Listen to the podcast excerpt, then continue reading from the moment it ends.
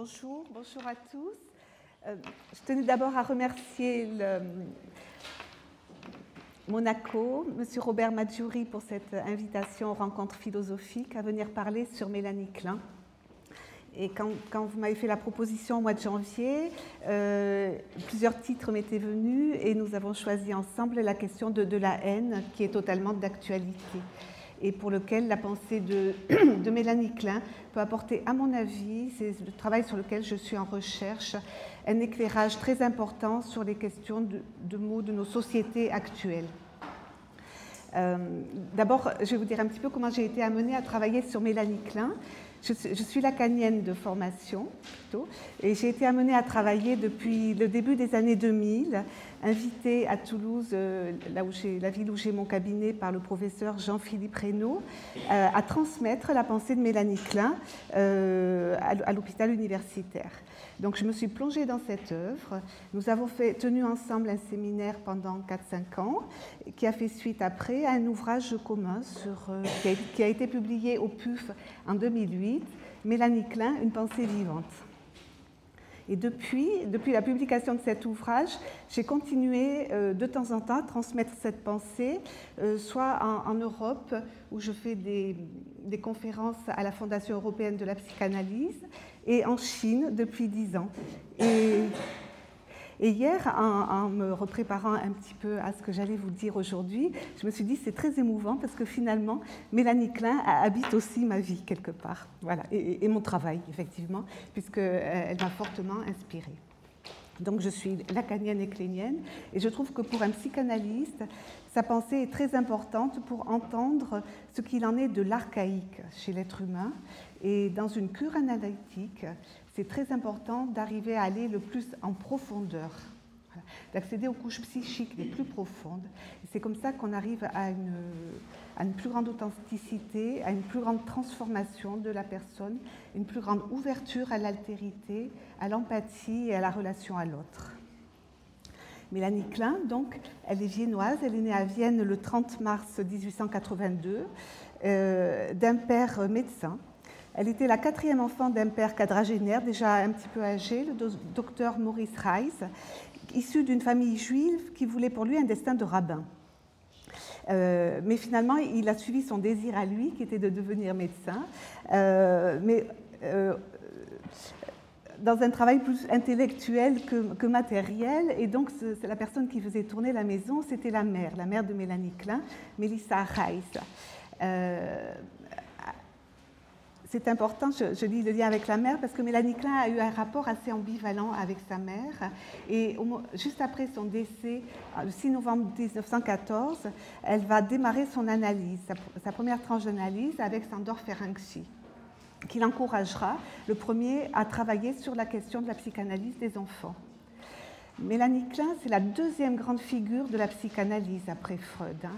Euh, et elle a été la première la première femme analyste à ouvrir sur la question du développement psychique précoce et de toute la question, euh, toute la question de, l'archaïque chez l'être humain. Euh, Freud avait fait un travail un petit peu sur le, cas du petit Hans. Il avait suivi euh, Herbert Graf, qui était lui-même suivi par son père, mais voilà, mais sans développer davantage. Ferenczi aussi avait fait un petit écho avec un texte sur un, enfant relaté par une patiente qui, s'appelait l'enfant coq. Une personne qui était importante aussi pour moi dans, ce travail sur Mélanie Klein, c'est la rencontre avec un de ses élèves, un Américain, James Gamil, qui a transmis pendant dix ans à Toulouse et avec lequel j'ai beaucoup échangé et qui est décédé malheureusement l'an dernier. Je vous recommande un de ses livres très, très importants qui s'appelle La position dépressive au service de la vie. Je vais vous en parler dans un petit moment pour vous. Au service de la vie. Voilà. Euh, sa vie, le travail d'un chercheur, d'un penseur est souvent lié aussi à son parcours de vie. Et Mélanie Klein, sa vie a été marquée par les deuils.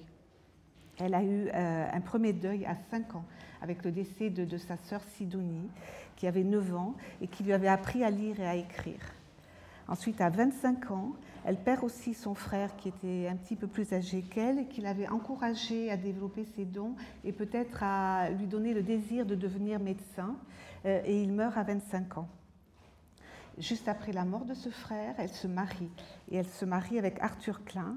Euh, je, dis Klein et pas Klein, excusez-moi, parce que je, préfère, comme je suis française, voilà, qui était un ingénieur chimiste et un homme d'affaires, et qui la, qui la, détournera de son désir de devenir médecin, puisqu'elle commencera à avoir des enfants et à s'ouvrir plutôt à la vie culturelle et artistique. Euh, donc, au moment où elle démarre son analyse avec Ferenczi, elle démarre aussi en même temps sa carrière d'analyste d'enfants et elle a 34 ans. Elle démarre dans une polyclinique de Budapest euh, sous, la, direction de Ferenczi.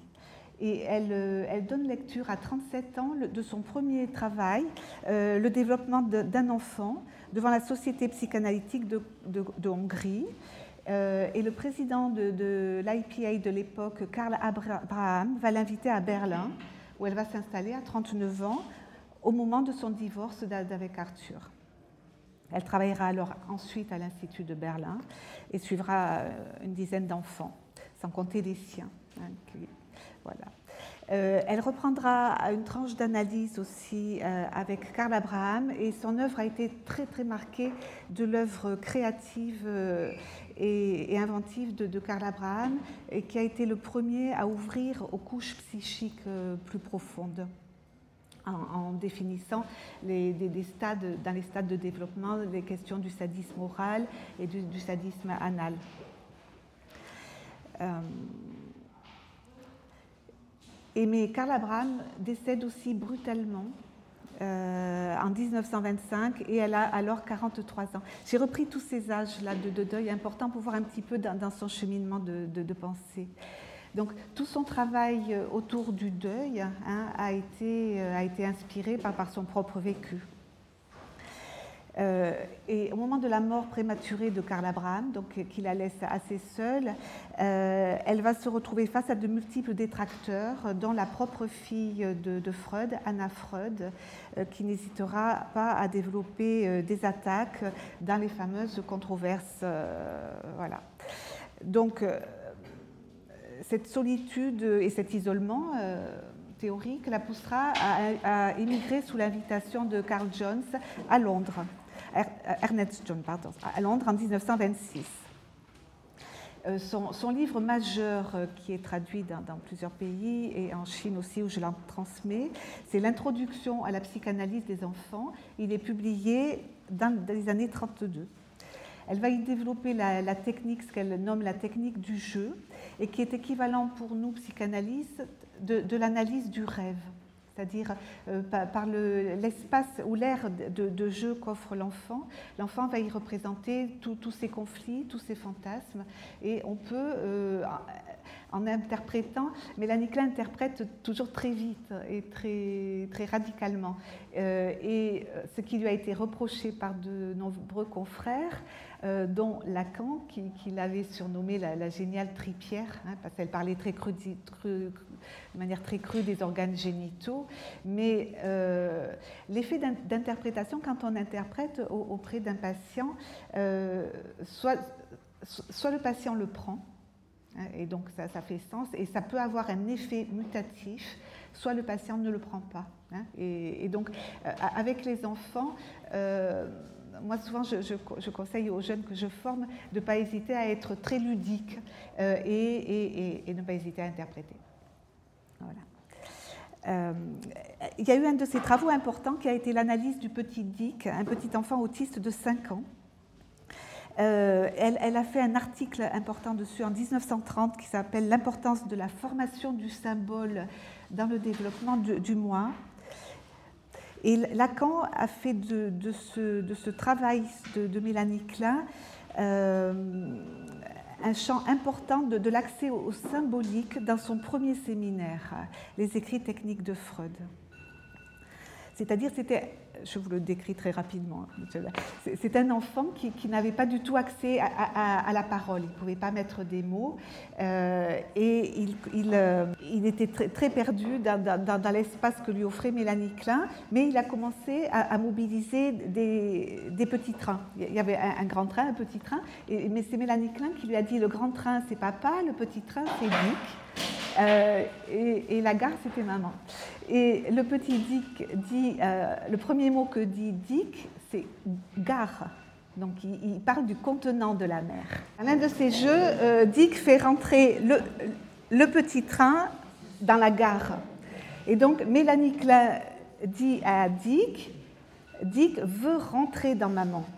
Donc Mélanie Klein, là, euh, c'est ce qui a choqué beaucoup d'analystes, elle, a plaqué une interprétation oedipienne hein, du désir de l'enfant pour sa mère, mais qui a permis à cet enfant d'accéder à la parole et de pouvoir euh, donner un deuxième mot qui était le mot nurse.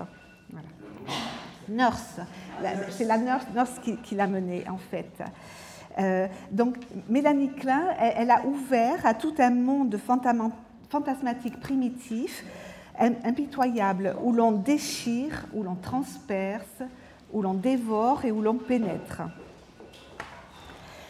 Donc,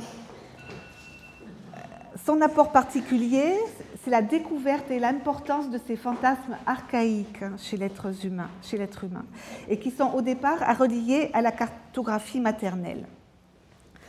Donc, il y a deux articles majeurs euh, en 1935, celui de contribution à la psychogénèse des états maniaco-dépressifs. Euh, c'est un travail qu'elle rédige l'année de la mort de son fils aussi. Elle a eu le deuil aussi de son fils dans un accident de montagne à 27 ans. Et à 52 ans, en 40, elle écrit le deuil avec ses rapports avec les états maniaco-dépressifs, dans lequel elle formalise euh, un pilier de sa théorie qui s'appelle la position dépressive. Euh, tout ce travail théorique se conduit chez elle sur un fond de dépressivité intérieure euh, important et sur fond historique aussi de grande dépression géopolitique hein, avec l'effondrement de la vieille Europe à la suite de la Grande Guerre. Euh, le milieu de la psychanalyse, alors je vais en venir à la haine, euh, euh, le, milieu de la psychanalyse aussi, j'en dis un mot parce que c'est un peu agité à ce moment en France, à Paris, n'est pas indemne des effets de la haine et de sa désintégration. Et c'est ce qui a suscité euh, beaucoup de vives critiques entre, entre Anna Freud, Clénien, anti-Clénien. Euh, Glover, qui avait été l'analyste de la fille de, Anna Freud, souhaitait même son éviction de la Société britannique de psychanalyse. Finalement, c'est lui qui partira. Euh, voilà. Et son dernier ouvrage, Envie gratitude, est publié en 1957. Euh, son livre sur la psychanalyse des enfants a mis dix ans à être traduit en français. Au départ, Lacan avait été pressenti, d'autres vont reprendre, euh, et sera publié juste avant sa mort, et elle décède en, septembre 62. Donc, euh, dans son système théorique, elle décrit deux temps chez, l'être humain. au moment de la naissance, par exemple de 0 à 3 mois, de 3 à 6 mois et après. Donc de 0 à 3 mois, le premier temps est un temps qu'elle appelle est une position et non un stade comme avaient développé les autres psychanalystes. Freud, Abraham parlaient de stade de développement. Elle, elle parle de position, c'est-à-dire d'état de, momentané du psychisme, hein, qui peuvent évidemment varier. Donc dans la première position, euh, l'être humain euh, arrive au monde avec un fonctionnement presque psychotique. Euh, il ne différencie ne différencie pas le nom, le moi du non-moi, il y a une indifférenciation. Euh, et surtout, euh, il, ne perçoit pas que, l'autre qui satisfait ses besoins n'est pas le même que l'autre qui, le, qui, le, prive. Et donc il y a un clivage de ces deux figures et il va développer primitivement la haine. Voilà, j'en viens à la haine, qui est une part fondamentale de la nature de l'être humain. Euh, sur laquelle Freud disait à, dans considération sur l'amour et la haine. Et il est euh, très important de continuer à travailler sur l'amour et la haine de façon à pouvoir maintenir l'amour dans sa fraîcheur et laissant derrière la haine, mais qui est toujours tapis derrière et prête à jaillir. Donc le, bébé, au départ, il est celui qui, va le priver, ne pas satisfaire ses besoins. Il, le est parce que ça active en lui des angoisses insupportables, euh, d'éclatement, d'étouffement, d'annihilissement, hein, de, sa propre disparition. Euh, Lacan disait euh, le premier rapport au monde est paranoïaque. Hein, euh, on l'entend aussi souvent chez les patients et puis aussi chez les êtres humains vieillissants. la première fragilité ou le premier petit délire qui va apparaître, c'est un délire persécutif plutôt paranoïaque. voilà. Et à partir de six mois, j'en profite pour dire que dans, ce temps-là se débute pour Mélanie Klein aussi la question de, l'Oedipe, hein, parce qu'au départ, euh, j'avais hésité si je traitais de, l'Oedipe, qu'elle met de manière beaucoup plus précoce que, Freud, et elle, constitue aussi à ce moment-là la, position du surmoi. Euh, au, bout, de six mois, l'enfant va pouvoir commencer à intégrer Hein, que cet autre-là, au départ, c'est le sein, en fait, le sein maternel, euh, réduire le clivage entre bon et mauvais, et pouvoir l'intégrer en, un seul objet ou une seule personne, et, pouvoir développer à ce moment-là euh, des, angoisses de pouvoir perdre hein, ce, bon, objet aimé. Donc les angoisses dépressives et, tout, toute cette période de, deuil, hein, qui est un deuil euh, précoce. Euh, et à ce moment-là se développent aussi des défenses de type maniaque, hein, c'est-à-dire de, déni. Hein. on met hors du champ de, la réalité, euh, de clivage, de toute puissance et, d'avidité. Hein. Vous voyez de suite que ça peut faire écho au fonctionnement actuel de la planète. Euh, voilà. Donc, chez, l'être humain, au, ce départ, angoisse et culpabilité vont, l'animer euh, et, le, pousser, le pousser en avant, le pousser à développer un petit peu ses stades psychiques et, à dépasser. À dépasser de, façon à pouvoir réparer, hein, dans, une véritable réparation, euh, et pouvoir ouvrir à la sublimation et à la créativité. Donc cette position, j'y insiste parce que c'est un, moment majeur de, l'existence humaine et, l'être humain n'a jamais, n'en découle jamais complètement avec, avec ce temps-là, parce qu'à chaque épreuve de la vie, à chaque séparation, à chaque deuil, jusqu'à l'approche de la dernière séparation avec la vie, hein, de, moment de perdre sa propre vie, euh, le psychisme a le choix soit de régresser, Hein, vers, ce stade schizoparanoïde, euh, soit euh, d'avancer, de traverser la douleur euh, dépressive de la dépression et de pouvoir alors ouvrir à, créer autrement. Hein. c'est vraiment très, très important. dans ce temps schizoparanoïde aussi, l'enfant est habité de, fantasmes, d'attaques, de, de, haine, et de destruction hein, avec ses, propres zones érogènes du corps. Il peut y avoir, par exemple, des attaques urétrales, euh, euh où chez les tout petits, uriner sur l'autre, c'est l'attaquer. Hein, voilà. Des, attaques aussi avec le, pénis. Et, l'enfant est alors angoissé, c'est-à-dire parce que euh, l'objet qu'il a attaqué va pouvoir se retourner et le persécuter. Hein. donc les angoisses persécutives sont de cette nature-là. Souvent, moi, à, mes étudiants, je, leur dis, euh, euh, par exemple, quand on entend le, rêve d'un patient, si, le, si, le, rêve est plutôt de nature persécutive, c'est le moi qui est menacé. Hein. Alors que si l'angoisse est plutôt de nature dépressive, c'est la perte de l'objet aimé. Hein. Vous voyez un petit peu comment on peut, on peut naviguer un petit peu. Euh, donc ce travail euh, psychique précoce permet de, une remise en ordre du premier chaos psychique intérieur hein, qui, succède à la naissance et qui n'est donc pas psychotique. J'y reviens parce que c'est pour cela qu'elle est attaquée par d'autres psychanalystes, mais qui est de nature psychotique. Ce n'est pas la, euh, la, même chose. Voilà. donc chez elle, la destructivité, euh, la, haine et les angoisses d'annihilation jouent pour elle un rôle précoce et central. Et ce qui lui a été aussi reproché, je le cite par André Green. Donc ce bébé, il naît avec d'intenses angoisses d'annihilation, de désintégration, d'éclatement. Hein. Et sa première expérience de vie ressemble à la mort.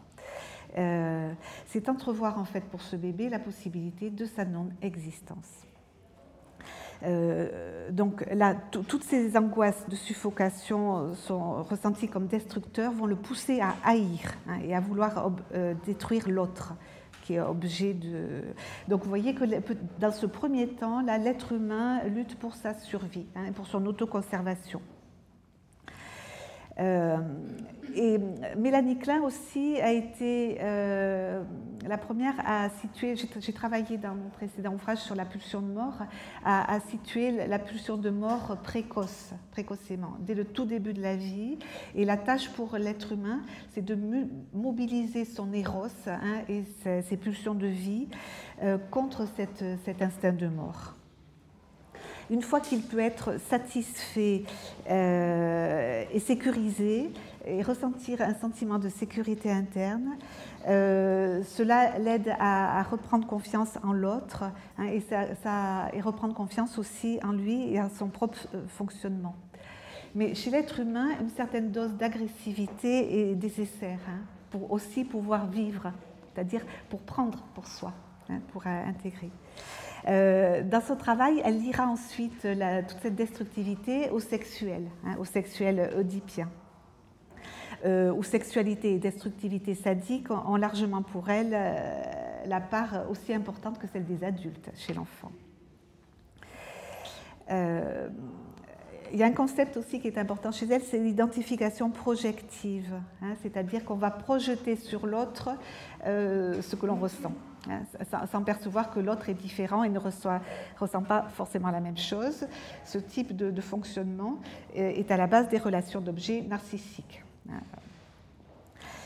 Euh, alors, toute, cette partie théorique, j'insiste, alors j'espère d'être assez claire, est importante pour penser pour nous toute la nouvelle clinique d'aujourd'hui, euh, des patients qu'on appelle état limite, euh, borderline, c'est-à-dire des jeunes adultes qui sont très difficiles, qui sont à, la limite du, fonctionnement psychotique par moment et à, la limite du fonctionnement névrotique, qui sont dans une très grande attaque envers le cadre, envers nous, destructivité. Euh, cela demande quelques années de travail avec eux, mais quand on arrive à de, beaux résultats et à les maintenir du côté de, la vie et les pousser plutôt du côté de, la névrose, on, a gagné sur le vivant. Euh, voilà. Dans son travail aussi, elle insiste sur la question de l'envie. Hein, l'envie qui est primordiale aussi euh, chez l'être humain et qui s'adresse euh, à, ce, qui satisfait donc au départ au sein, hein, au sein de la mère. Et, l'envie, c'est un point sur lequel on bute souvent en fin d'analyse et qui peut être le point de, résistance. Euh, euh, et pour elle, c'est la manifestation la plus puissante de, toutes ces pulsions sadiques, sadiques orales et sadiques anales, mais elle en fait aussi une part constitutionnelle et innée, c'est-à-dire que chacun ne naît pas forcément avec ce même potentiel. Euh, et c'est pour elle, donc, j'insiste aussi, je travaille aussi dans ce sens, euh, important de revenir euh, avec chaque patient qu'on a dans, la cure à l'archaïque.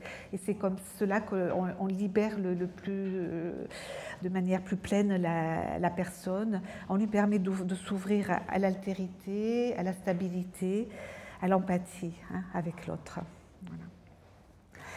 Euh, sur la question de la haine, elle a, fait un ouvrage euh, en collaboration avec John Rivière, qui a un très beau livre euh, publié en 1937 qui s'appelle L'amour et la haine.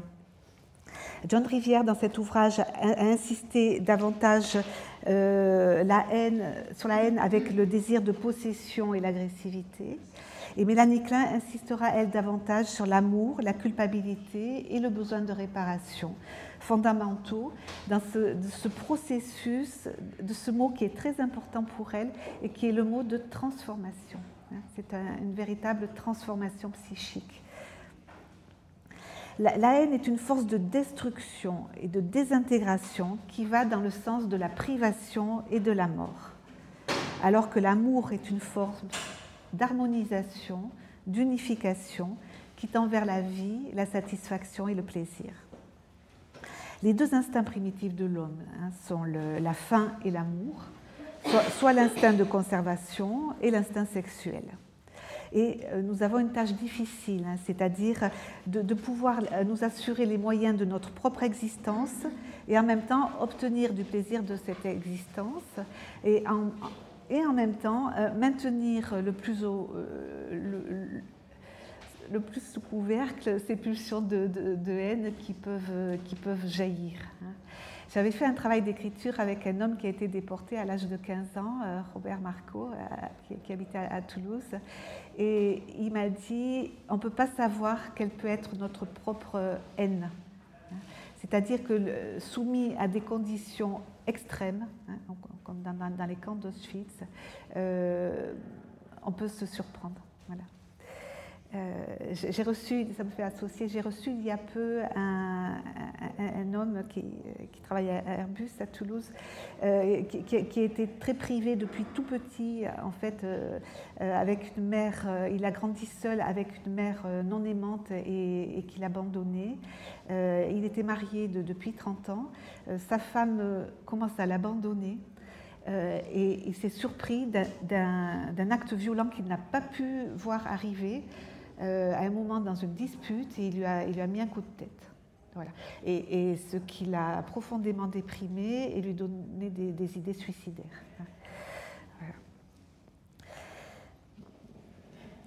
Alors, ce petit, ce petit, humain qui n'est dépendant de l'autre, qui, donc, euh, qui lui donne tous ses soins, hein, mais cette dépendance est ressentie comme dangereuse parce qu'elle elle, entraîne cette privation, en fait, hein, sur, sur, laquelle euh, l'être humain n'est pas préparé. Euh, Freud euh, l'appelait du terme de Hilflosigkeit, hein, cette, cette, détresse fondamentale d'être seul au monde et sans, sans recours. voilà. Et dans ce développement psychique chez le nourrisson, euh, s'il peut arriver à mieux s'intégrer, il va pouvoir se souvenir en fait de, l'amour, hein, de l'amour pour le bon objet, et pouvoir le conserver même lorsque les, mouvements de haine surviennent. Ça c'est important, hein, parce que c'est le début aussi de l'ambivalence parce que ce petit, il va avoir aussi du, travail hein, sur le chemin de sa construction. Le sevrage va être vécu aussi comme euh, une privation et un deuil et activer beaucoup de, mouvements. Euh,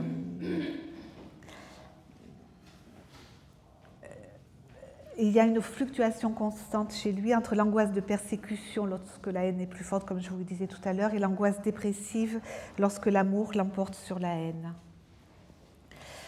Et ce besoin approfondit les sentiments d'amour, promeut les relations d'objets. Euh, donc Lacan avait relevé que le bébé pouvait être envieux, hein, éprouver l'envie, euh, et il avait magnifiquement illustré avec ce texte l'Invidia décrite par saint Augustin, hein, et qui est à la base de l'agressivité.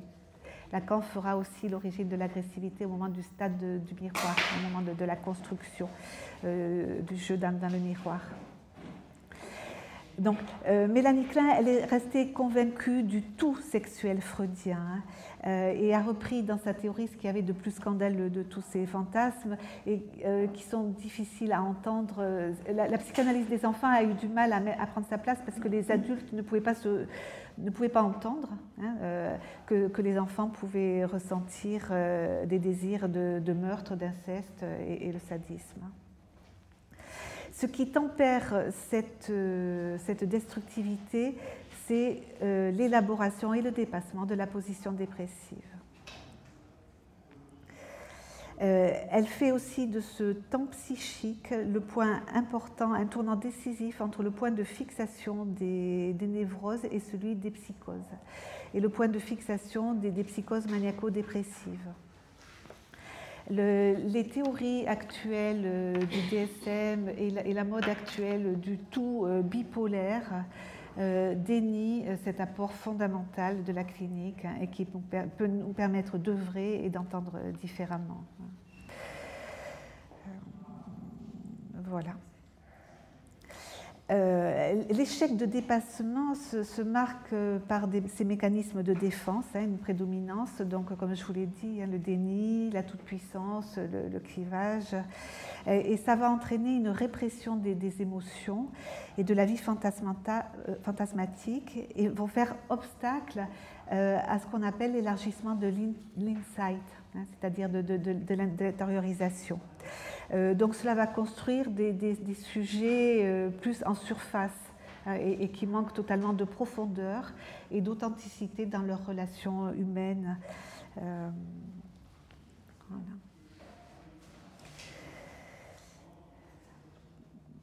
elle a, tenu, ça je vous le dis, c'est intéressant, elle a courageusement soutenu devant l'IPA, elle avait 73 ans, et face à une assemblée assez houleuse, que les ravages de la destructivité, euh, du sadisme et de l'archaïque infantile euh, continuent quand ils ne sont pas suffisamment tempérés par la position dépressive. Euh, Winnicott euh, était affolé quand il a entendu dire ça. Il s'est pris la tête entre les mains en disant Oh non, elle ne peut pas dire ça. voilà. Et, et, cette phrase est très très importante parce que dans les travaux que je fais, moi, sur les sur le siècle qui vient, c'est que je, pense que le monde actuel, euh, je, développe deux hypothèses dans, mon dernier essai. C'est que le 21e siècle débute avec euh, les deuils non faits des, catastrophes du XXe siècle. Hein.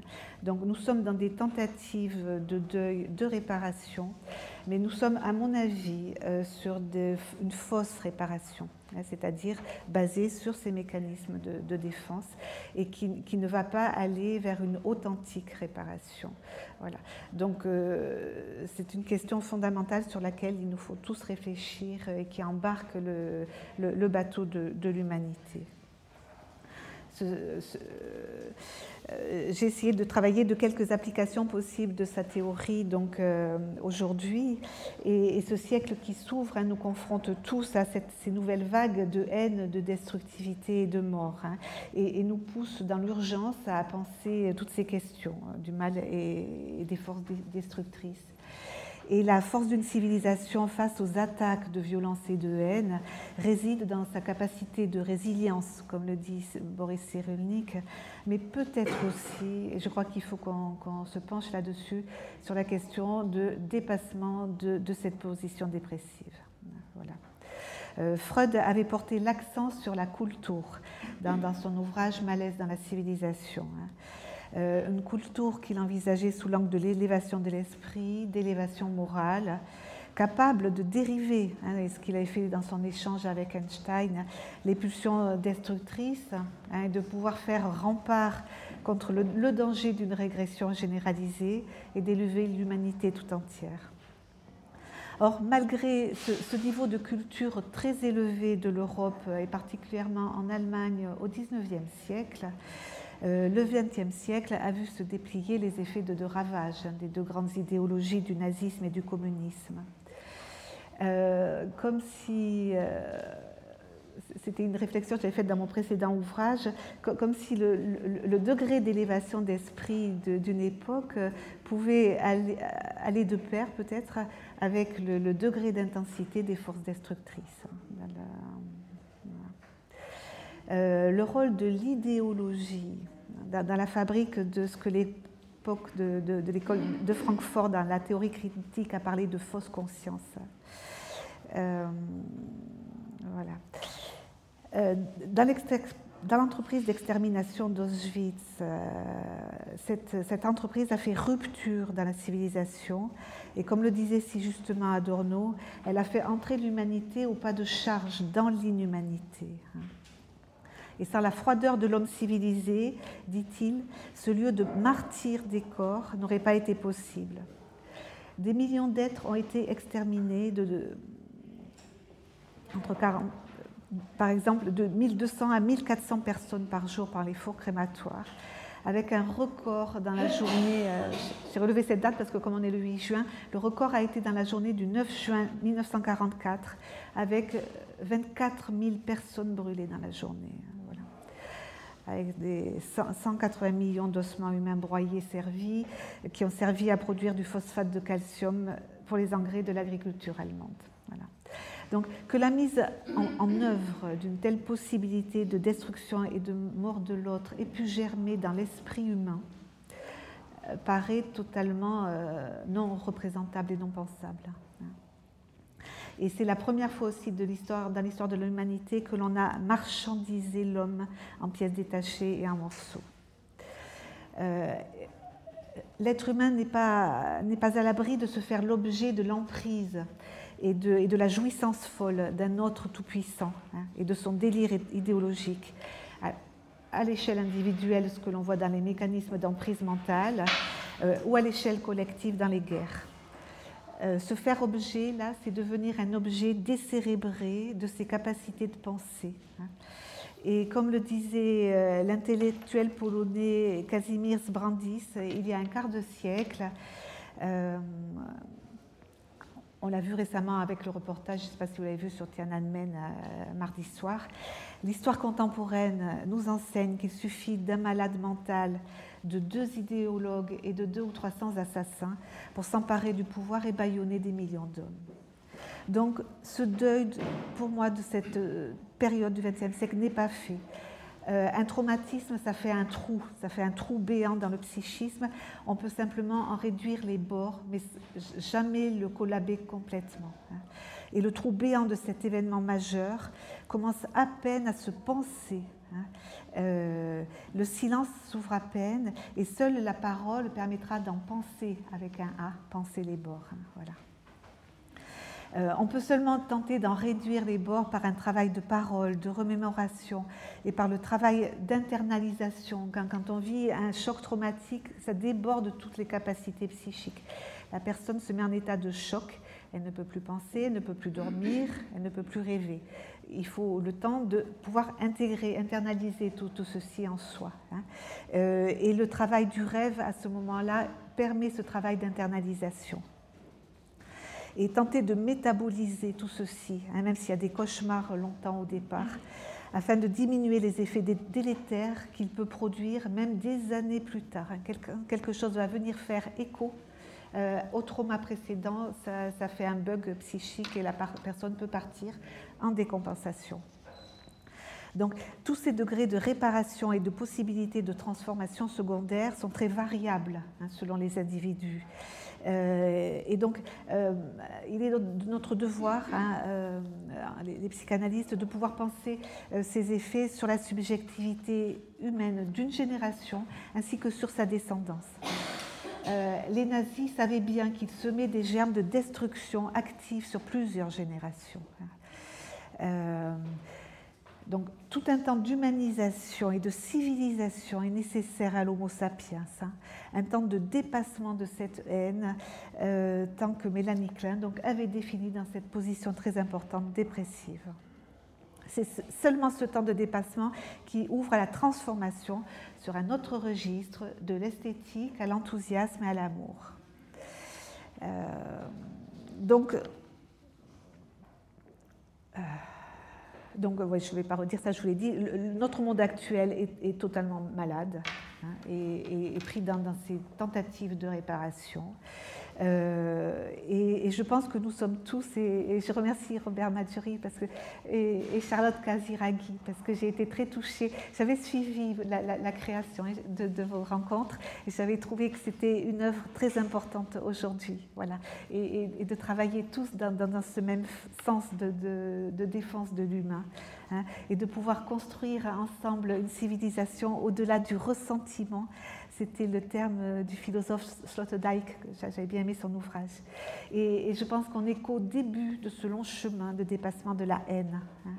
Et voilà. Notre 21e siècle, euh, il débute aussi très brutalement et très bruyamment, hein, avec euh, l'éclosion de la nouvelle idéologie extrémiste islamiste, le wahhabisme littéraliste, qui prône l'ultraviolence et la terreur à l'aide d'un discours de rupture propagandiste, rupture à l'encontre de la démocratie, hein, et qui soulève toutes les peurs inconscientes que nous voyons. Mais il y a d'autres idéologies, à mon avis, plus insidieuses qui sont aussi apparues, notamment depuis la chute des Twin Towers. Euh, par exemple, euh, on en parlait aussi ce matin dans le jardin, euh, l'idée d'un grand contrôle universel de l'humain par la machine, par ses données numériques, hein, ce nouvel or noir comme le pétrole, cette nouvelle matière inépuisable recueillie par les big data, qui vise à une mise en données et une surveillance du monde et voire au-delà, selon certaines euh, études, à une gouvernementalité algorithmique, hein, c'est-à-dire d'aller au-delà des pouvoirs des démocraties et qui risque ainsi de mettre en péril nos démocraties.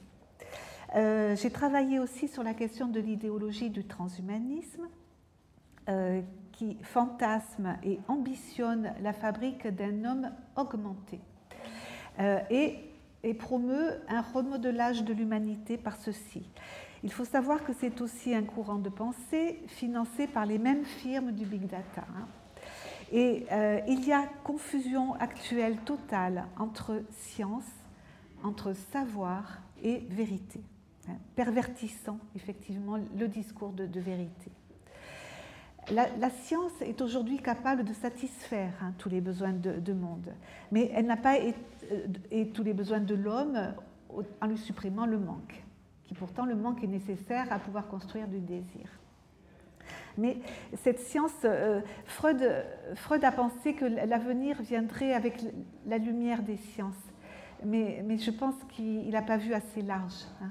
Et je développe euh, aujourd'hui, ne viendra pas que de la science seule, mais d'un échange euh, d'un échange entre plusieurs civilisations. Je, travaille là-dessus, sur un dialogue aussi peut-être entre sagesse et pensée. Euh, je travaille sur, la pensée confucéenne et la pensée freudienne. Euh, donc, cette, ce monde rationaliste forge le monde à son image et veut fabriquer des, hommes pratiques, j'ai entendu hier, hein, voilà, dépourvus de capacité de, de penser euh, et ça me, fait, ça me fait penser aussi avec une réflexion de, Mélanie Klein. Elle a dit attention, dans l'avenir, si, l'avenir évolue vers, vers, la régression, hein, vers le schizoparanoïde, on va éviter euh, d'avoir à approfondir l'être humain hein, et, on va voir disparaître disparaître peut-être la question de, la nature de l'humain et, disparaître, en tout cas nous, notre métier sur, ces questions de parole. Quoique, on, voit revenir les gens là qui sont, qui sont euh, maltraités par, le, par le cognitivisme. Hein. J'ai reçu une jeune femme de 30 ans complètement affolée, elle était en choc post-traumatique. Euh, la personne comportementaliste lui faisait faire des exercices. De se mettre dans la peau du mourant. Euh, elle était en vrille totale. Euh, voilà. Et à, la fin de la séance, elle me dit Est-ce que je dois continuer mes devoirs? Je lui dis Quel devoir euh, donc, le thérapeute précédent lui avait demandé de, d'écrire ses ruminations. Hein. donc, la personne précédente l'a laissé dans son trauma. Donc, nous, devons être, être, au travail hein, pour préserver le psychisme de l'humain, hein, sa part d'intime, sa part de, créativité, de poésie, et, de ne pas devenir euh, des automates, hein, qui a été le, fantasme de, nombreux, hommes dans certaines générations de l'histoire. Donc cette violence aujourd'hui déchaînée dans, dans, la planète euh, atteint des sommets d'intensité et d'imprévisibilité aussi rarement égalés. Euh, j'ai beaucoup aimé aussi les travaux de René Girard. Euh, cette violence qui produisait du sacré ne produit plus rien qu'elle-même hein, aujourd'hui et dans une montée aux extrêmes qui a détruit le Moyen-Orient et qui menace aujourd'hui le monde. Euh, nous voyons aussi aujourd'hui une montée de la haine hein, dans les idéaux du populisme, euh, appuyé sur une haine non refoulée. Hein. le livre de, de Madame Leuillet est intéressant euh, et qui augmente en, force et en puissance dans le monde, hein, créant aussi des menaces pour la démocratie cet homme déporté m'avait dit, il est décédé là depuis, mais il m'avait dit les démocraties sont fragiles. Et il disait, mais nous sommes dans une démocratie endormie. Hein. Elle n'a pas conscience de sa fragilité. Hein. Donc il existe euh, toujours au cœur de soi-même un autre inhumain, hein, euh, comme le démenti aussi de tout destin et de toute liberté. Donc, euh, l'évolution de notre civilisation occidentale euh, s'oriente aujourd'hui vers le choix de cette civilisation mécaniste et mécanisée, numérisée, robotisant l'être humain. Hein, on le voit dans la souffrance au travail, hein, toute la question des burn-out. Euh, un monde administré qu'avait déjà dénoncé Adorno, hein, du fait d'une prédominance de cette logique de, néolibéralisme qui, euh, qui tend à l'oppression et à la désintégration du sujet. Donc tout ce travail de la pulsion de mort, ce que j'avais précédemment déployé, largement à, l'œuvre. Hein. Donc nous devons œuvrer, et bravo à Monaco, à ce lieu de la pensée, hein, pour laisser la place à, l'espace psychique, à l'intime nécessaire à chacun et à la poésie. Le XXe siècle a vu une révolution aussi, qui était la poésie surréaliste. Hein. J'attends là encore pour le XXIe siècle qu'un tel mouvement bouge. Voilà. Et, c'est l'amour, la reconnaissance de l'autre, le soin donné à la vie psychique qui permet de la nourrir et de lier ensemble les forces de déliaison et de désintégration de la pulsion de mort, et du côté de la symbolisation et du côté de la vie. Lacan disait dans son deuxième séminaire, c'est la déficience symbolique qui est grave. Euh, et la, capacité de symboliser ça qui est dans cette phase de position dépressive. Et la, pouvoir créer du symbole, former du symbole, euh, est lié à la diminution de l'agressivité. Et ça a un rôle aussi du côté de la sublimation. Hein. c'est la, tâche de l'être humain et de d'œuvrer contre la finitude de sa propre mort. Hein. et la sublimation en est une voie royale. Lacan disait le sujet se pose comme opérant, comme humain, comme jeu, à partir du moment où apparaît ce système symbolique. Donc il nous faut renoncer à la haine, renoncer à l'acte violent pour accéder au symbolique. Donc ce véritable totalitarisme de la technique dans lequel nous vivons, hein, dans la recomposition des métiers, dans la destruction de bon nombre de métiers artisanaux euh, et, dans la prolétarisation généralisée de l'existence, euh, la superfluité euh, de l'être humain, cette malédiction moderne pour Anna Arendt. Hein, euh, et l'hypothèse que je développe aussi, c'est que cette, euh, nouvelle idéologie-là qui dirige le monde ne peut que créer en contrepoint des idéologies réactionnelles, nihilistes, hein, comme celle de la montée euh, du djihadisme, du populisme ou d'apparition d'autres formes nihilistes que l'on risque malheureusement de voir apparaître. voilà tout totalitarisme, je ne vais pas être très longue, n'est que le symptôme d'un véritable effondrement moral, intellectuel et spirituel. Donc nous avons tous du travail dans tous les craquements, j'ai entendu ce mot hier, du monde moderne, comme disait Antoine de Saint-Exupéry dans sa lettre à un otage. Voilà, merci.